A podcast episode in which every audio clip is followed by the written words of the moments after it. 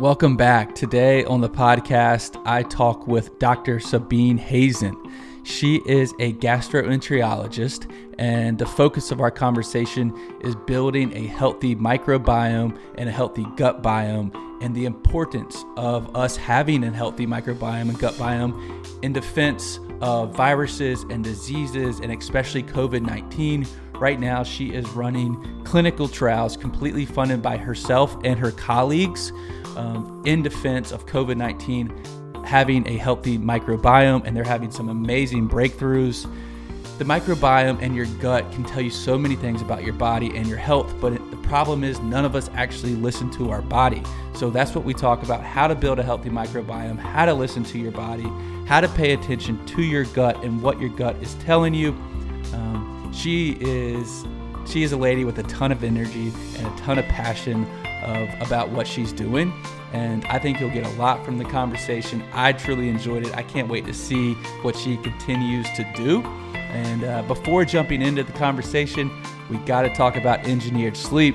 Engineered Sleep is a mattress manufacturer. I love the team of Engineered Sleep. They do an incredible job, and their main goal is to find finding the right mattress for you as easy as possible. And that is exactly what they do.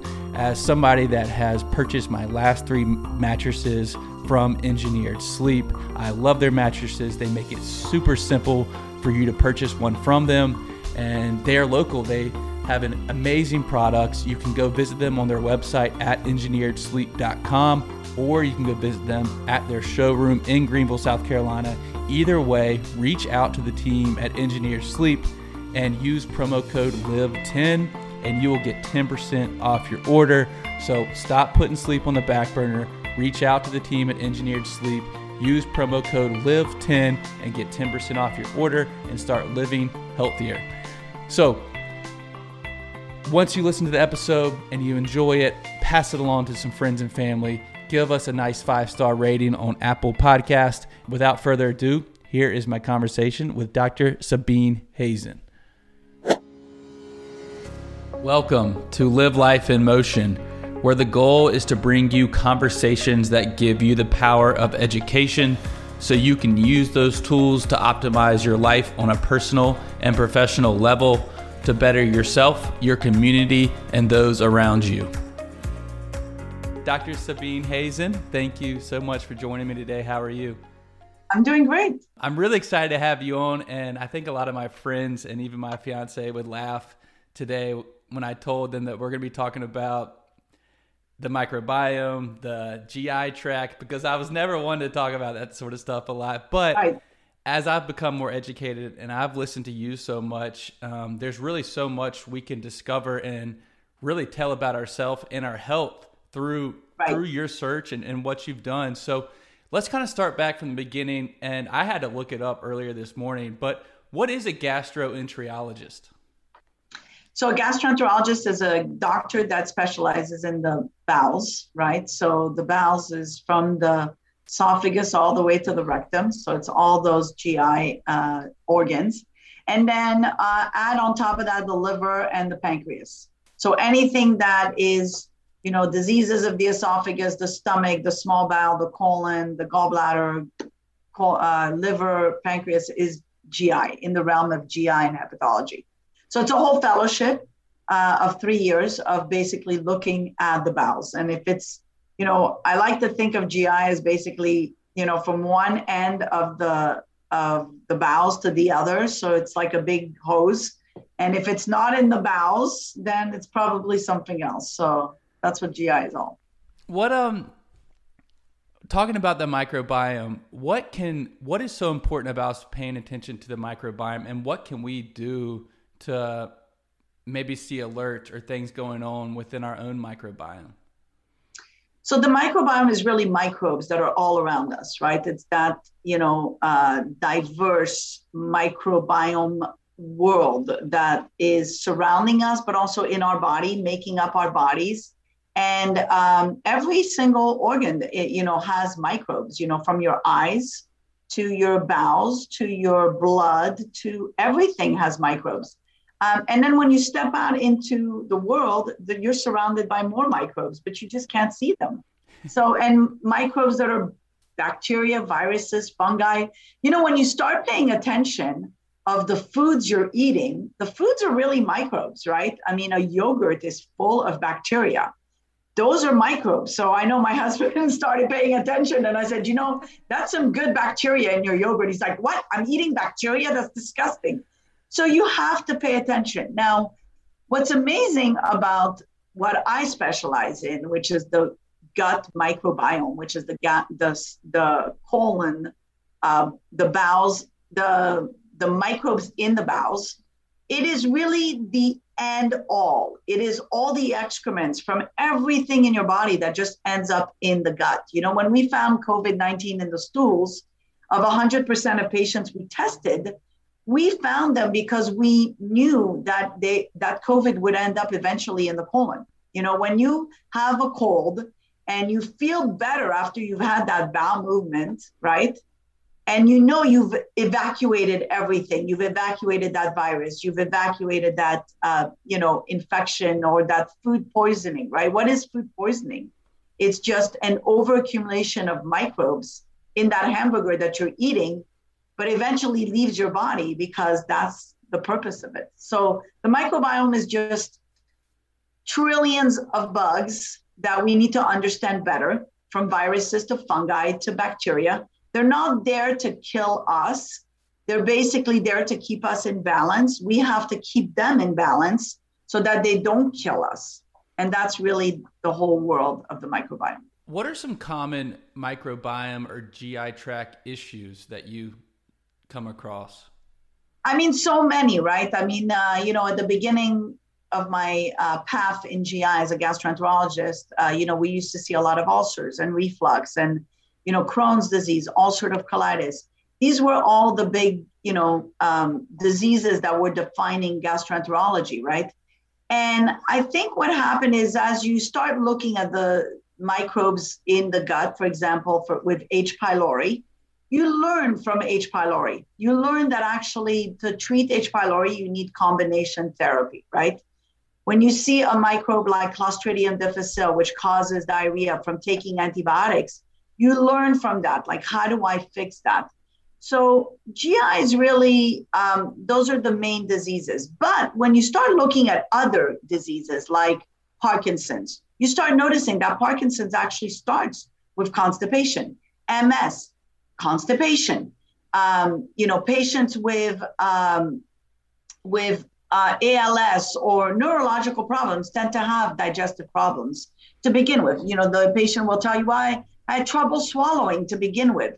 That was already the first sign that there's a neurological, that there's a gut impairment. When you talk to autistic children, and we're doing microbiome transplant on these children, when you talk to them, you see, you ask the parents, does your kid have any GI problems? And they'll say, yes, actually, that was the beginning.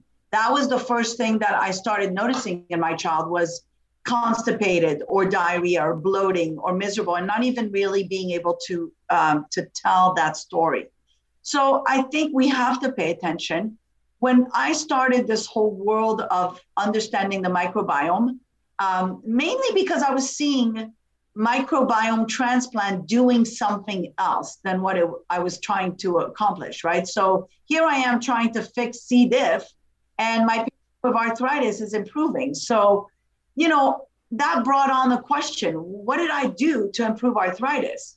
And then when I had a patient with Alzheimer's who I changed his flora, changed his gut, fixed him up, started noticing that his memory came back and he would remember his daughter's date of birth. I started asking the questions well, what am I doing when I'm changing the microbiome for a patient to remember his daughter's date of birth? And so that was the beginning.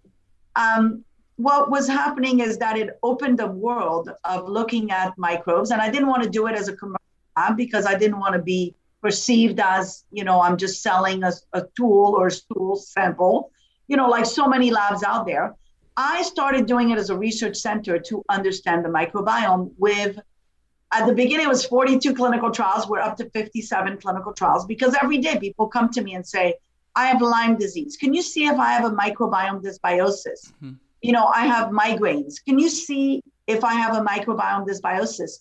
And you know, happy to report that actually all everything that Hippocrates said 2500 years ago is right. All disease begins in the gut and we need to focus on that. so, so that was going to be my next question. I was wondering do these problems in your microbiome are they caused by something else or whatever you're putting into your body where does that where does it come from it's it's a domino effect so what we learned from clostridium difficile which is the bacteria that brought us to this world of understanding the microbiome uh, we learned that if you give that antibiotic for a, an infection in the mouth for example the dentist gives you 10 days well the dentist is giving you that antibiotic to fix that mouth infection but it's going in your gut, right? So, yes, it's giving you immunity to fight this, but it's also killing families of microbes in your gut. And so that starts the domino effect. You start with a bug that you got from whatever, um, you know, didn't brush or didn't do something or ate something. And then you end up with taking something else to fix the problem, but then you're breaking something else. I always say this is like a transmission of a car.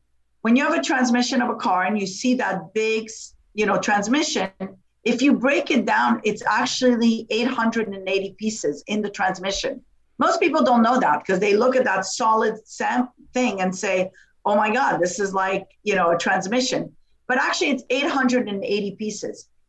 One piece in the transmission gets broken, another piece gets broken, and another piece, and another piece pretty soon the transmission is broken, right? I mean, eventually that's what happens. One piece breaks the transmission.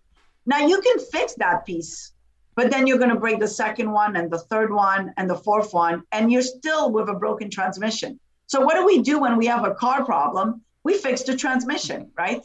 Because we have to start over. We're not going to fix, fix, fix, fix. And, and that's really mankind has been you know, focused on a one problem, one pill solution. Microbiology, the foundation of microbiology is one bacteria, one antibiotic.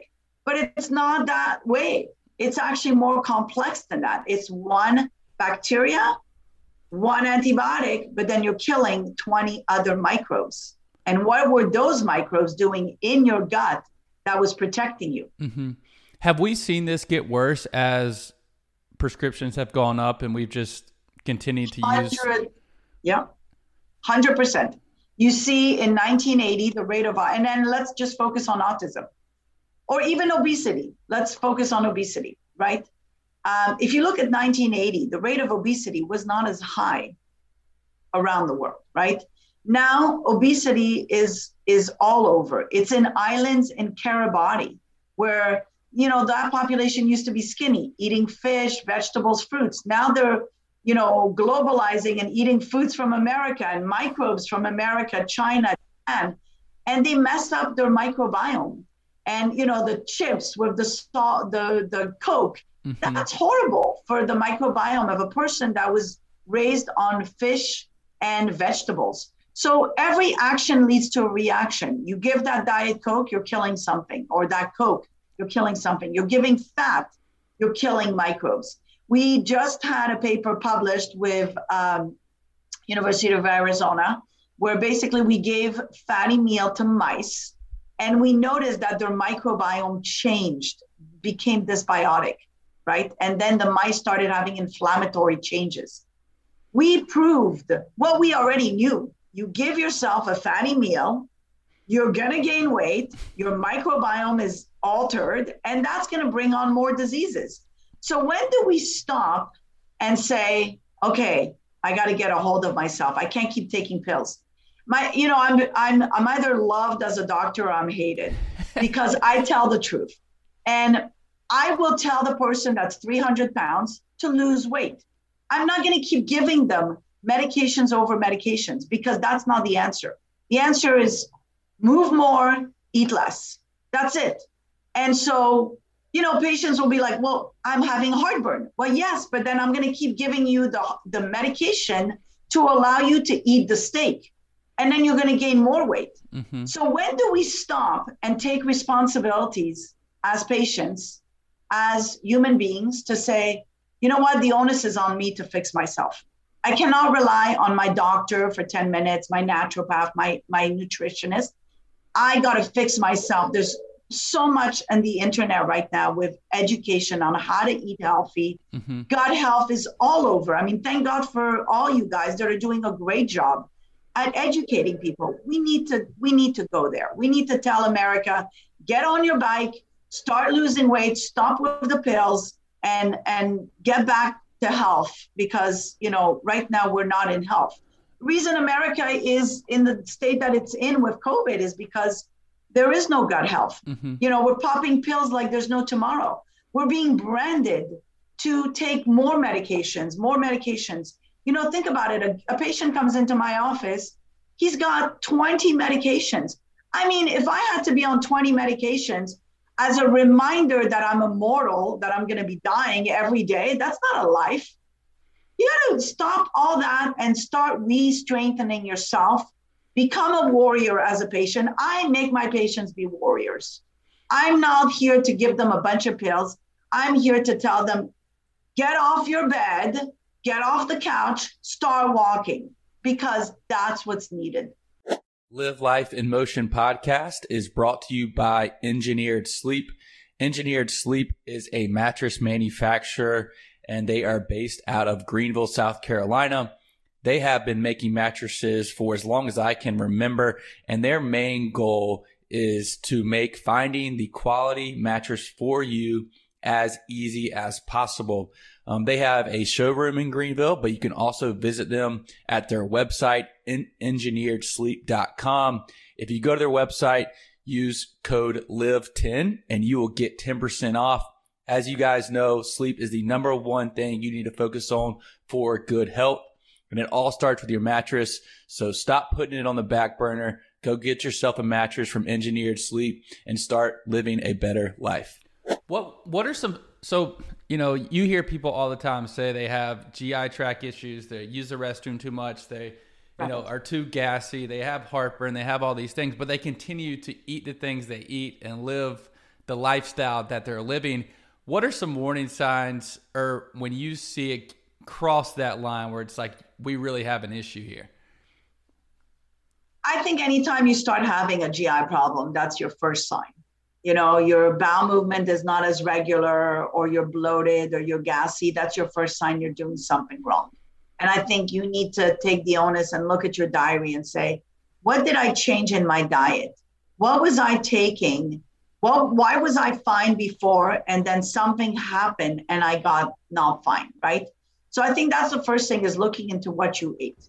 So too often in a in a patient's life, I will tell them to do a diary, and I will say, do the time, write your time of what you're eating when you're eating, and then write me the time of when you're having the symptom, because then that kind of tells me in that simple diary what was the food that could have been the culprit. So a person that eats you know, corn chowder at two o'clock, and then at five o'clock gets gassy, bloated. Well, you don't have to go very far. You just have to go to the corn chowder, right? Yeah. Corn is probably one of the worst foods you could put in your bowels. Doesn't get absorbed. You could eat a kernel, swallow it, that'll be in your bowels. So there's nothing nutritional about corn or popcorn uh, for that matter. So I think you know, but we've become a society that's like, oh, movie, let's go eat popcorn, you know? So it's it's branded, it's habits. We need to get off those habits. Have you has there been a connection between pretty common daily medication like an Advil or a Tylenol that can end up messing up your gut? Well, you know, I had a case uh, of a radiation oncologist about 20 years ago who took an aspirin and ended up in the hospital with a GI bleed and almost died. Mm-hmm. And so anything you put in your bowels, you know, can have an effect on your body and can definitely be, you know, how many people are dying from just taking aspirin over the counter because they don't realize you have to take it with food or you have to make sure you take it for the right reasons. So any medication, anything you put in your body has a risk of causing uh. So I think you know you got to be aware of what you're putting and by the way it's not only medications it's also all the herbs how do you know an herb has what it says it does Who does the quality on that? Mm-hmm. How do you know a vitamin is what's in there? Who does the quality on that? There's no quality. It's over the counter. For all you know, vitamin C is actually not vitamin C, but some carrots that somebody put together and sold in a bottle. The probiotic world actually raised that a lot because um, if you look at the data, 16, there's a paper that showed that 16 out of 17 probiotics over the counter are actually not what it says it is. That's scary. And also, are those probiotics contaminated? What was is that stat? 16 out of 17 probiotics over the counter is not what it says on the label. And I will tell you, I tested in my lab, right? Because we have a genetic sequencing lab. So we put the, the probiotic, which is bacteria, in a tube and we sequence in library prep, put it through the machine. And I will tell you that the majority of patients that come to me with GI problems is because they started taking that probiotic that they thought had bifidobacteria, mm-hmm. but actually was contaminated with something else. Where are all those probiotics, vitamins, herbs made? Where are they? In factories. What are those people doing when they're filling in these capsules? You know, they're probably coughing on them. Mm-hmm. Who's watching that? Who's watching the contaminations process? Is it a, you know, a GMP lab that's doing it? That's a different level. That's monitored by the CAP and CLIA laboratory. But the majority are just pushed out and nobody's really supervising very well for that. Do you do you have, have a trusted source? Yeah, I have a bunch of trusted source. I mean, I've I've affiliated myself. You know, I'm in the pharmaceutical world doing clinical trials for pharma. I've become very astute at which company is very legit and which company is not, uh, because I know if a company is trying to, you know, make their data look a little bit better, that's not someone I would trust, and mm-hmm. therefore mm-hmm. I I blacklist that company from my repertoire of drugs. I think we have to start looking at companies and their their past records, right? Because that's really what determines whether um, a drug product is good or not. So I think, that, uh, yes. So, but there's a bunch of labs that I trust, and there's a bunch of uh, you know scientists that I trust, and I think at the end it's who you know and who you trust, and who you know will not put a dollar sign in front of humanity, and is doing things right. I, I've been in this business of putting drugs to market for pharma um, with the intent to alleviate the problem. So, you know, yes, on one hand, too much drugs because patients require. People, patients want it, right? If we did not give, um, if we did not have a product, or if patients didn't want something, we wouldn't have the massive amount of drugs that we have right now, right? But patients want it because it's much easier to take a pill to be happy mm-hmm. than to put yourself, than to do the work, to meditate, to do yoga, to put yourself in a situation that you're happy, right? So I think, you know, it's not that hard, but unfortunately for some people, it is hard. So they need medications. So pharmaceutical companies over the years, you know, I think I've done over a couple hundred trials and so I've gotten to know a couple companies, and a couple companies, you know, are legit in my opinion, and I I I like working with them. Usually, those are the companies that are owned by physicians uh, because they have an ethical, um, you know, behavior. They don't want to have their names tarnished. And so I think, you know, when you see companies that are owned by businessmen, you have to ask the question is this about the dollar sign and the price of a stock, or is this about humanity? Yep. Because at the end of the day, the makeup of a physician and the training to become a physician is much different than the training to become a, a businessman, right? And will want to sell, sell, sell and make money. And it's all about the numbers. A physician will be all about saving lives, at least the right physicians.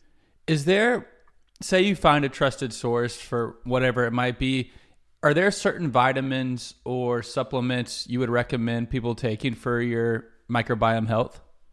Well, right now, what we did is we actually uh, did hire a lab for. So I'm doing clinical trials on COVID 19. Mm-hmm. And uh, we are, when we do clinical trials, you have to make sure it's the same product you give for everyone.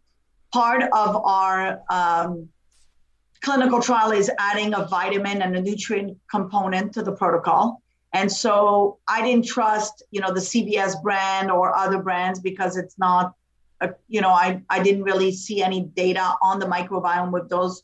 So I basically started working with a lab uh, that is in America, that's in California.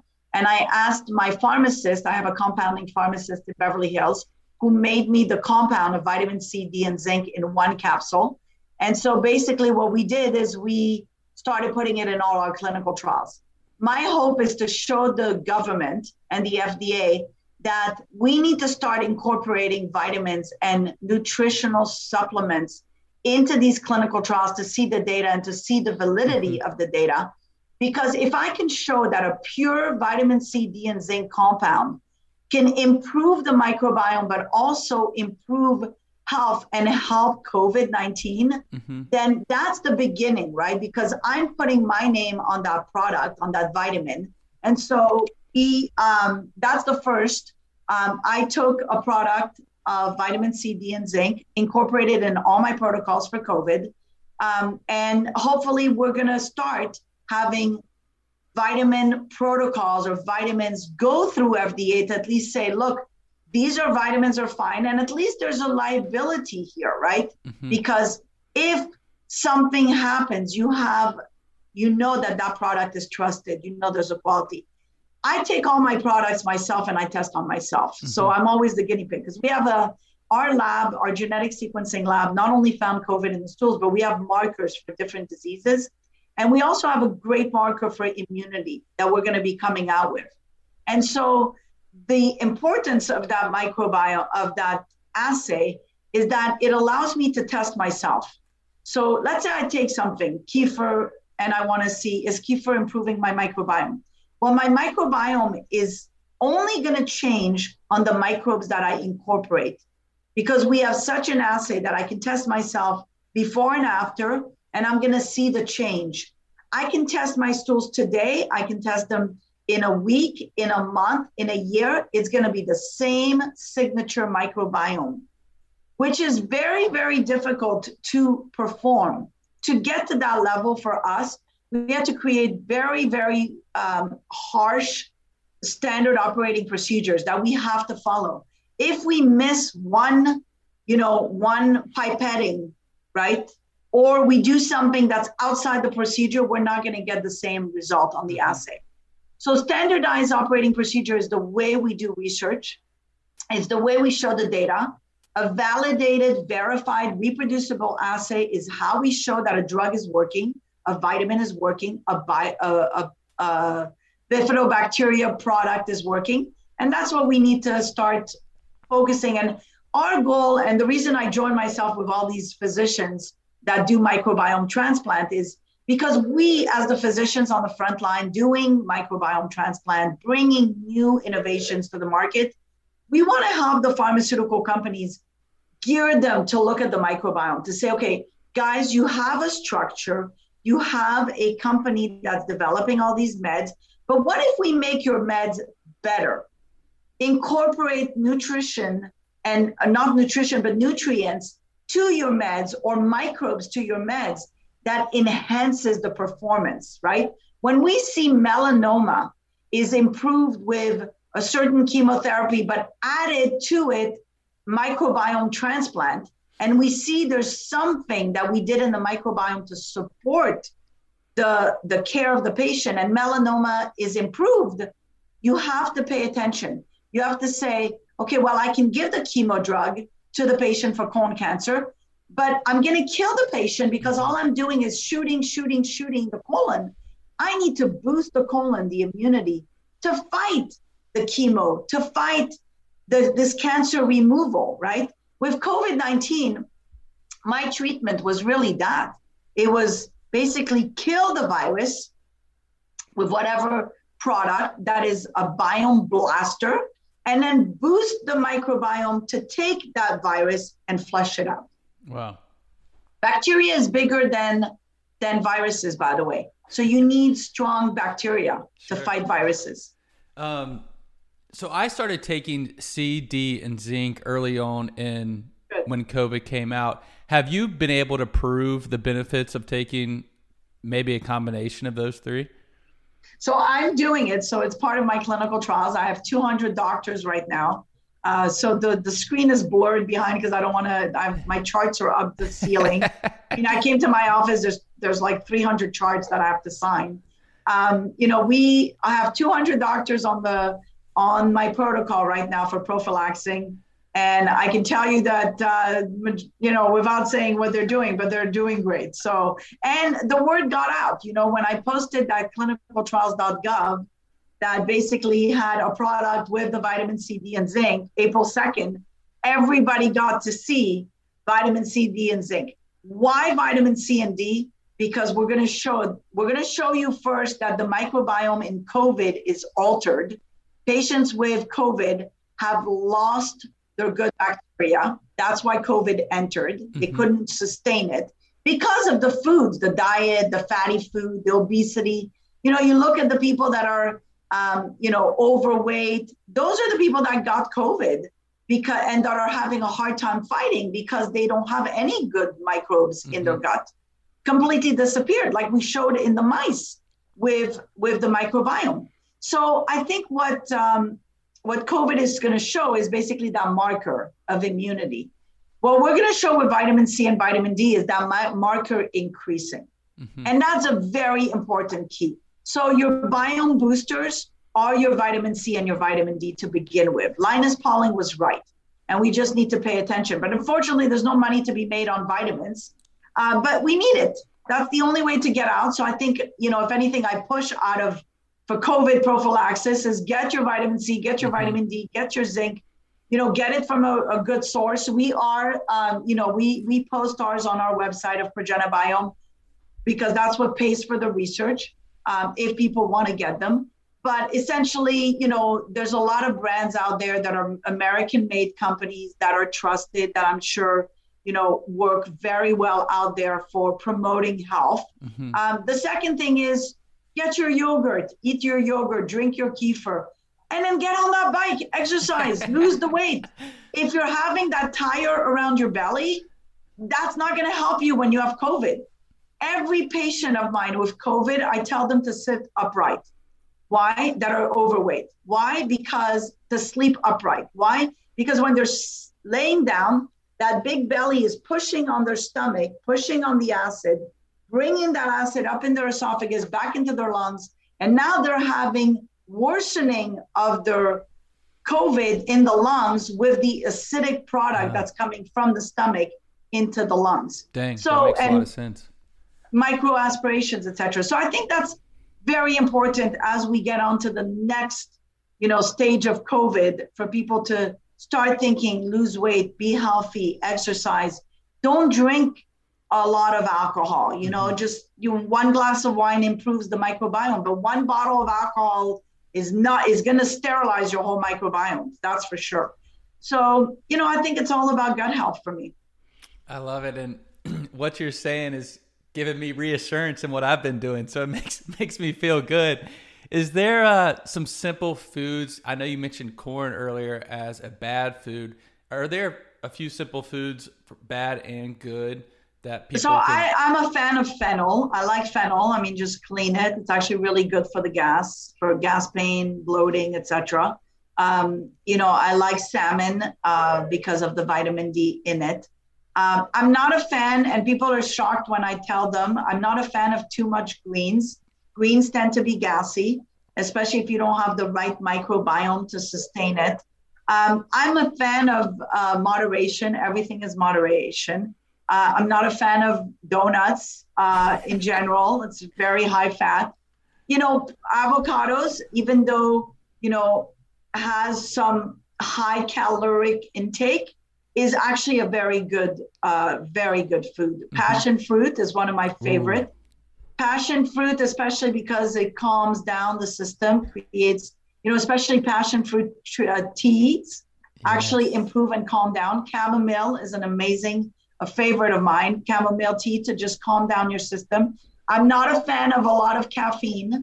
Um, you know, we've definitely shown a lot of data that basically caffeine weakens the G junction between the esophagus and the stomach, and therefore reflux gets created. That's why you have that person that drinks four cups of coffee, gets heartburn. I'm not a fan of a lot of peppermint. You know, the person that eats five, you know, containers of peppermints and then gets heartburn, that's from the pepper. You know, I'm not a fan of high fat diet. Um, you know, if you're having a couple of chili dogs and pizza or a whole pizza, it's probably not a good idea, right? I mean, it's common sense, right?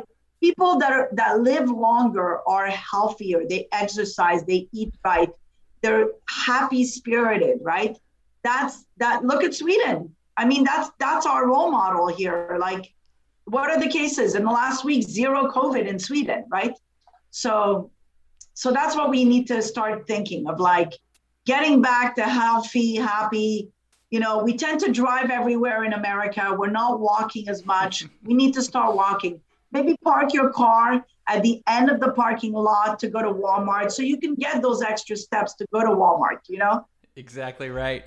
Um, you did talk about it a little bit earlier, but microbiome transplant. I know that's something that you've really been involved in for a very long time. Who yep. qualifies for for microbiome transplant?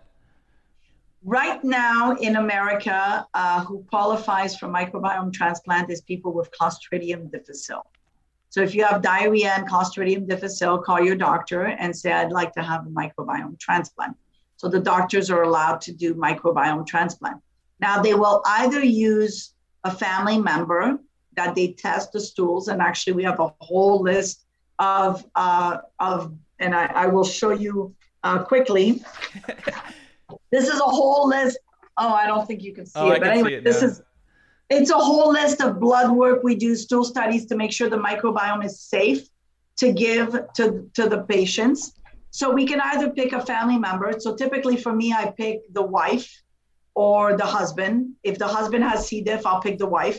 If we do not find a spouse or a child, etc., then there are stool banks out there that are very accredited that I trust. You know, I'm a, a big, I like Dr. Khoruts. He has a foundation called Achieving Cures Together. He's University of Minnesota. I trust his microbiome. I've tested it in my lab. It's pure good stuff. I mean, he gives me like the Greek goddesses microbiome. So, and he's a physician. So he does the whole questionnaire and he knows who are his donors. So I tend to trust physicians that are basically matching the donors um, more than the whole world of you know what's coming of fecal material in the capsule. sure. What um. All right. Another question: spicy foods. I feel like spicy foods give people issues all the time. Is that if you're spicy or what's the what's the reasoning i think that? it's probably because the, and i this is like you know obviously anecdotal but uh I think it's probably because their microbiome is just not used to the spicy food. Mm-hmm. I think we're going to find out. You know, you look at a person that eats that's from Mexico that eats a lot of jalapenos and they're fine, right? But then you eat a lot of jalapenos and you're from wherever, Sweden, for example, and you're not used to that. I think your microbiome is probably not used to that. So, you know, if you look at your comfort food, right? So, my comfort food, my family is like Morocco, Spain, Germany, so I can kind of Italy, Greece. So that's my mutt. You know, I'm kind of a mutt. so if I my comfort food is actually tzatziki, which is like Greek food, Ooh. Greek yogurt. My comfort food is Mediterranean diet. My comfort food is the cumin, spices, the couscous, the tangine from Morocco. That's my comfort food. Now you give that to a person that was raised, um, you know, in Kansas on meat and potatoes. And basically, that's not going to be their comfort food, right? Because they're like, it's it's foreign to them. So would I change their microbiome if their family lives longer? I mean, I was just in a farm in um, in uh, Virginia, Polyface Farm, and they believe in regenerative farming over there. The the mother of and they eat, you know, the beef and they eat the vegetables and they eat everything that they plant and the mom is is 97 years old you know? I mean there's something there right? Mm-hmm. you have to think about maybe natural food natural products. Regenerative farming is the way to go maybe. You know you look at japan the centenaries areas yeah. you know where they live to 100 years old or greece the centenaries. And by the way we're looking at the microbiome of all those people. So there is definitely a better microbiome in those places, but you also have to look at the quality of life over there. Mm-hmm. The foods, how they grow it, the pollution, the pesticides, are they using pesticides or not? You know, we put pesticides on everything. Live Life in Motion is brought to you by CBDMD. I am very pumped to have CBDMD as a partner. They are the most legitimate CBD company out there. All their products are THC free. They're all third party tested. Really, they're trusted by a lot of the best athletes in the world. I've used CBD for a long time, and their products at CBDMD are simply the best. I love their gummies. Really, there's a lot of uses for CBD. I like to use it for sleep and really any type of recovery. Um, it really can help inflammation. So go to their site, cbdmd.com, look up some products, and use promo code LIVE25 at checkout, and you will save 25% off your order. So it's a pretty darn good deal. Go to cbdmd.com, use promo code LIVE25 at checkout, and start living healthier. What about your microbiome health affecting your mood, your your laughter, yes, your happiness? So, yeah, so I know I've talked to a lot of my colleagues. So we created what's called the Biome Squad, doctors playing with stools. Because forever we were, oh, these doctors are playing for, with stools, to, you know, uh, to make money. And we we're like, first of all, we're not getting paid by Medicare. Medicare doesn't have a code to do this procedure, right? Like it's not covered. So you have to either, you know, the patient pays for it or somehow you do it for free at the hospital and the hospital sub- subsidizes. So a lot of these doctors have figured out ways to do fecal transplant or microbiome transplant on these patients to achieve a cure. But one thing, so we all came together as the biome squad because you're not going to tell us to stop doing what we do to practice medicine to help a patient, right? We went into medicine to help patients. So we all came together as a microbiome um, leading experts that do fecal transplant and educate people, educate the world of the Malibu Microbiome Conference meeting because we wanted people to understand where we're at in the microbiome space. There's a lot of misinformation. People are finding these stool tests, they're doing it, they're buying these probiotics. That may not be the right solution for them. That that could be dangerous. So we instead of keep on fixing problems, we join forces to be a voice um, in the microbiome space. When we joined forces together, we started talking at these meetings. Well, what have you been seeing? And you know, Dr. Sahil Khanna, I remember, said to me from Mayo Clinic, said, "Well, you know, I'm working with chronic urinary tract infections, and it's a game changer for that." And then, you know, Dr. Borody worked on Parkinson's on a couple patients, and he mm-hmm. said, you know, that may be an option. Uh, Colleen Kelly worked on alopecia areata. She saw change of hair.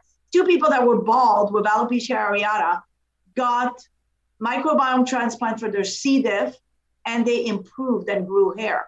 Something changed in the microbiome. All of us have those stories of suicidal patient, miserable, given the microbiome of the wife who is happy, bubbly, and all of a sudden is no longer suicidal and is happy. We've all had those stories. I mean, I have one patient myself um, that was C. diff. He had psoriasis, chronic urinary tract infection, suicidal. He kept going in and out of the hospital for multiple surgeries for his bladder, when really nobody looked at the microbiome. When we looked at the microbiome in this patient, we noticed his Shannon index, which is the Shannon of diversity, was 3.4. We gave him a transplant from University of Minnesota, his, who had a Shannon index of 6.3. A, a month later, his Shannon index was 6.4, matching the donor. Wow. But not only did he match the donor with the fact that his C. diff is gone, his psoriasis improved, his chronic urinary tract infection improved. This is one case, right? But it's one case that's like a Martian. You see a Martian and you say, there's life on Mars. Mm-hmm. That, that's those cases are the N of one that bring on clinical research. It's that finding of, wow, I put an agar plate with a bacteria and I put a uh, an apple that's molded and the mold of the apple went on the agar plate and killed the bacteria. That's that finding, right? Where you go, wow, this mm-hmm. is something's changing, right? So when we looked at the microbiome in this, and by the way, he was happy, non-suicidal. This patient is cured for C. diff for two years. Wow. Two years. It's pretty impressive. So I think this is what happens that basically tells us, um, you know, we're on the right path and we need to evaluate the right path. Um, so that's it. What if I wanted to test my microbiome? Is there something I could do? So we are right now in a. You'd have to join a clinical trial. Mm-hmm. Um, we are basically for sign disease. me up. well, the the thing, yeah. So we have to get funds. So it's kind of tricky, right? Because each one of these samples at the level that we do them is fifteen hundred dollars. It costs us wow. to do because we don't. So when we do genetic sequencing, we have an option. You can look at the microbiome on the surface, right? Which is basically the surface of the microbes, or you can go super deep into the microbiome and look at the species. We look at the species because that's our interest. Our interest is what bacteria is relatively abundant that's causing this patient's autism or Parkinson's or Alzheimer. And it's not necessarily one bacteria. We're showing in COVID, it's actually a group of multiple bacteria that are altered with COVID. Now, whether COVID caused those bacteria to be altered or something happened that the microbiome was low to begin with and the virus penetrated. Remember, if your microbiome is not solid and diverse, you, bacteria viruses penetrate, right? Because there's room. There's it's called it's rent, free rent in the colon, right? So if you all of a sudden have a building that has a ton of vacancies, well, you know, people are going to start coming in. There's room, right? It's the same thing in the colon. If you've got microbes that have left their spot and now have left vacancies in your colon, viruses are going to penetrate. Fungus are going to penetrate. Mm-hmm. Candida, you know, all that. So it's all about the balance. But more importantly, remember, bacteria is much bigger than a virus. So bacteria, if it's taking the space in your colon, that's your that's your stool sample in your toilet. That's your health.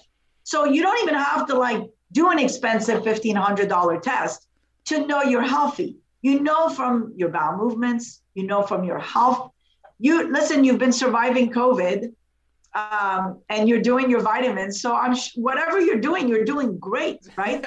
you're happy, you're smiling, you're having good bowel movements what else is there in life, right? All right. I'm on a good path. There you go. All right. So thank you so much for joining me. And as we're closing today, um, I would love to for you to tell people where they can find out and get more information about what you're doing. So they should read the book on Amazon. Let's talk oh, shit. sh shit. Yeah, let's talk shit because I I wrote it for everybody to understand the microbiome. I didn't want to make it scientific, too scientific. I wrote it very simplistic mm-hmm. for people to understand. So that's your Bible right now. Your microbiome 101 is Let's Talk Shit. The second book is actually Regenesis that I wrote with Dr. Sheldon mm-hmm. Jordan, who is the head of, uh, of neurology at UCLA, from UCLA and USC. Um, genius neurologist, top of his field. We're working on Parkinson's together and MS and ALS microbiome transplant and seeing how he can fix the brain, I fix the gut. So we're speaking at all these meetings. So Regenesis is the second book on Amazon. Uh, people can get the vitamins if they want, but they are welcome to go anywhere. I'm not here to sell anybody to any anything to anybody. And the last thing I want is I'm I is basically to be looked upon as a salesperson. I'm not. All I'm selling is research and